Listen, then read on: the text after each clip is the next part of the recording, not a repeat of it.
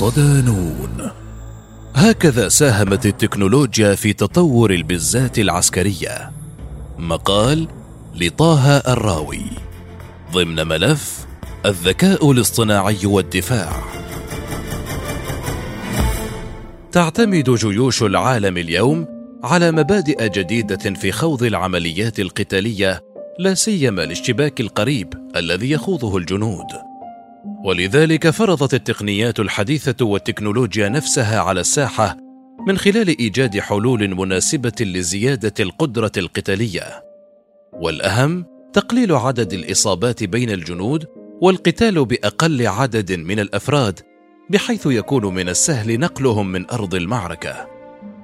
تتطلب سيناريوهات الحرب المستقبلية التي سيخوضها الجيش الذكي استخدام ما هو متاح من التقنية لزيادة فاعلية المقاتل الذي تحد قدراته الجسدية من قدرته القتالية، وهدف التكنولوجيا تقليل الحمل على المقاتل ودعمه وتوفير الحماية الذاتية له من خلال توفير المعدات والتجهيزات، ومنها أجهزة الاستشعار.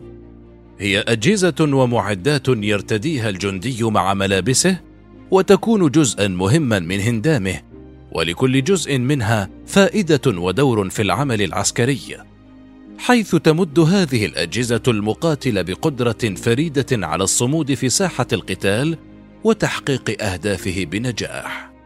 تنقسم أجهزة الاستشعار إلى أربع فئات.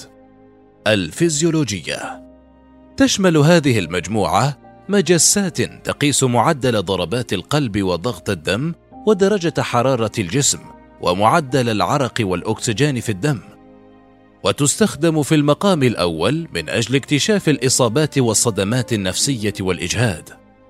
ثانياً، الحركية: تقيس هذه المستشعرات أشياء مثل الخطوات والضغط والموقع جي بي اس والاتجاه، وتعمل على تحديد الضغط والإصابة وتقديم التنسيق التكتيكي بين القوات البرية ومراكز قيادتها.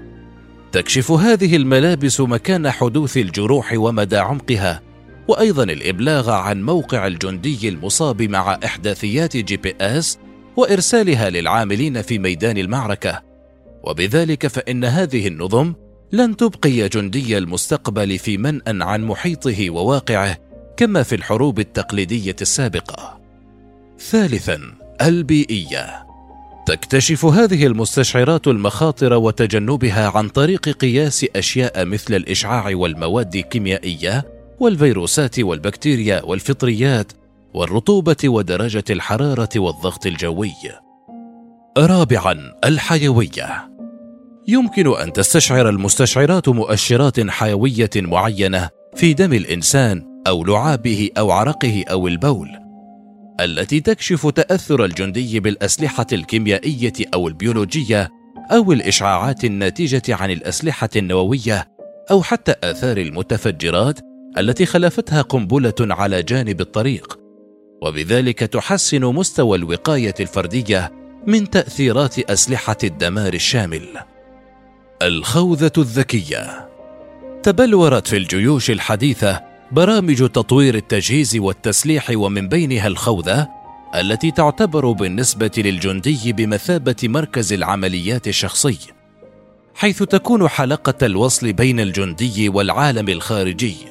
وتتميز هذه الخوذة الذكية بتجهيزها بكاميرات التصوير الحراري والرؤية الليلية، وهي تساعد الجنود على تحديد المركبات وغيرها في الميدان، حيث تمنح الجندي القدرة على تحديد موقعه ومواقع أفراد وحدته في أرض المعركة، وتكون قادرة على التمييز بين الصديق والعدو عبر تقنية وضع العلامات الجغرافية. الخوذ الذكية الحامية للسمع: في المملكة المتحدة بدأ الباحثون عملية تطوير خوذات القتال الذكية التي يمكن أن تمنع فقدان السمع، حيث يتعرض الجنود إلى قدر كبير من الضوضاء لدرجة أن فقدان السمع أصبح خطرا مهنيا للقوات المسلحة. تكمن الفكرة في دمج الأجهزة مع قطع عزل صوتية يمكن أن تمر فوق كل أذن الجندي.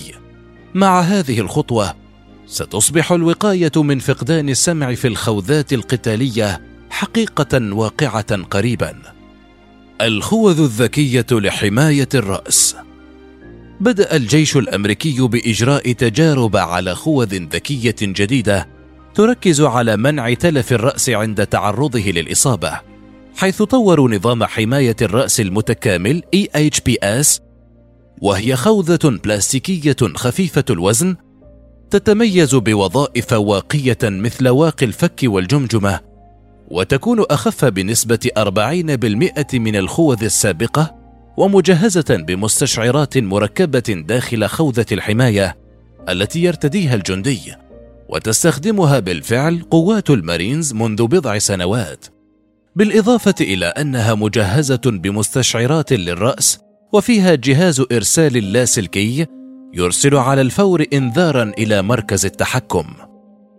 بفضل تلك الخاصية التكنولوجية يمكن للمسعفين الموجودين بمكان قريب من المصاب الاستجابة بسرعة والتدخل في حالة الضرورة. سماعات أذن كوايت برو بلاس. من أجل الحماية من الضوضاء الخطيرة سواء في الحروب أم الانفجارات، وسماع الأصوات البشرية والأصوات المهمة في نفس الوقت، صممت شركة ناكر سماعات أذن واقية من الأصوات لتؤدي تلك المهمة. السماعات موصولة بوحدة تحكم صغيرة ترصد أي صوت مرتفع قادم، وتعالج على الفور تلك الموجات الصوتية. هذه الموجات الصوتية ترسل مباشرة إلى مرتدي السماعات لتتصدى عندها لتلك الضوضاء الناتجة عن انفجار ما. بنفس الطريقة يزيد من حدة وقوة بعض الأصوات الأخرى كالأصوات البشرية لتجعلها مسموعة حتى في أصعب الأجواء. النظارات العسكرية الذكية. النظارات الباليستية. تم تطوير العدسات الباليستية حاليا بدرجة كافية للحماية من الشظايا، ويمكن أن يشمل ذلك شظايا القنابل اليدوية أو المتفجرات الأخرى. نظارات مايكروسوفت. طورت شركة مايكروسوفت نظارات للاستخدام العسكري تعمل بنظام التعزيز البصري المتكامل أو إي في آي إس، وتدعم مجموعة هائلة من التقنيات المميزة كميزة التعرف على الوجوه وخاصية الرؤية الليلية وفي أثناء الإضاءة المنخفضة، وبفضل دمجها لكاميرات ومستشعرات حرارية ودمج النظارات تقنية الواقع الافتراضي المعزز والذكاء الاصطناعي، يمكن للجنود تتبع الأهداف وإصابتها بدقة كبيرة. ومن المنتظر أن تدمج خاصية الإطلاق الآلي للأسلحة في المستقبل. بزات عسكرية ذكية. بزات للحماية من الأسلحة الكيميائية والبيولوجية، وهي نوع جديد للبزات العسكرية الذكية القادرة على تحصين الجنود ضد الأخطار والأسلحة الكيميائية والبيولوجية.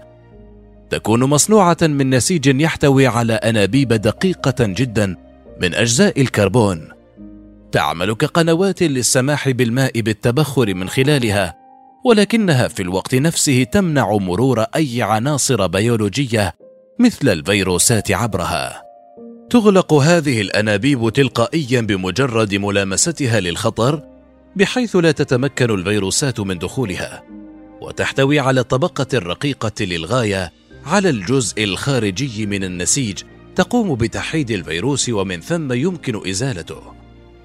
إن هذه المادة ستعمل كطبقة ثانية ذكية من الجلد بحيث تتفاعل مع البيئة المحيطة بها، وبهذه الطريقة يستطيع النسيج أن يمنع دخول أي مواد كيميائية مثل غاز خردل الكبريت أو غاز الأعصاب والبكتيريا السامة مثل العنقوديات والجراثيم البيولوجية مثل الجمرة الخبيثة. بزة الجندي الروسي راتنيك ألفين وخمسة وعشرين، وهي بزة سيتم العمل بها عام ألفين وخمسة وعشرين. ستمكن الجندي الروسي من حمل عدد أكبر من الأسلحة والتجهيزات والسير أسرع وتنفيذ المهام القتالية الموكلة إليه بفاعلية أكبر. وأفادت وسائل الإعلام الروسية في وقت سابق بأن جسم الهيكل الخارجي سيصنع من التيتانيوم. ألبسة عسكرية تولد طاقة. إذا كان بإمكان الجندي أن يولد الطاقة من أجل الحصول على الطاقة التي يرتديها، فهذا يعني أننا لن نكون قادرين على تقليل الوزن الذي يحمله على ظهره وحسب، بل وأيضا سنقلل اعتماد الوحدة على إعادة الإمداد في ساحة المعركة، مما يجعل من الممكن بالنسبة للجيوش أن تزيد من مدة وكفاءة المهمة. أحذية توليد طاقة ستساعد الجنود على شحن أجهزتهم الإلكترونية وتحديد مواقعهم، وهي أحذية تعمل بمستشعر يناسب باطن القدم من شأنه توليد كهرباء في كل مرة يخطو الجندي خطوة، خاصة في ظل تزايد اعتماد الجنود على الأجهزة الإلكترونية في المعارك. حسب التقرير الذي نشرته صحيفة ذا ديلي ميل البريطانية، فإن هذه لن توفر الطاقة وحسب، بل ستسمح للقادة أيضا بتتبع جنودهم في الأماكن التي لا يعمل فيها نظام تحديد الأماكن جي بي اس. ورد في تقارير صحيفة ارمي تايمز الأمريكية أنه عندما يضغط كعب الجندي على النعل، فإنه يضرب آلية دورانية مصغرة لتوليد الطاقة، فيولد شحنة كهربائية. يمكن أن يوفر هذا الاكتشاف طرقا جديدة لإمداد المعدات بالطاقة في أرض المعركة، بالإضافة إلى المنتجات التجارية لإمداد أجهزتنا الكهربائية بالطاقة. سراويل باور ووك. عام ألفين وستة عشر أعلن سلاح مشاة البحرية الأمريكية أنهم اخترعوا سراويل جديدة تولد الطاقة مع المشي، حيث يتم تزويدهم بجهاز خفيف الوزن مثبت على الساق. يجمع هذا الجهاز الطاقة من حركة السير الطبيعية، ويستطيع الجندي توليد اثني عشر واط من الطاقة في أثناء ارتداء الجهاز، وبعد ساعة من المشي يمكنهم توليد كهرباء كافية لشحن أربعة هواتف ذكية. يعد جهاز باور ووك من بنات أفكار شركة بيونيك باور، ومقرها في كندا، التي طورت الهيكل الخارجي للمساعدة في تقليل عدد البطاريات التي يحتاج الجنود حملها في مهماتهم، لتوفير المزيد من المساحة لمعدات المعركة الأساسية.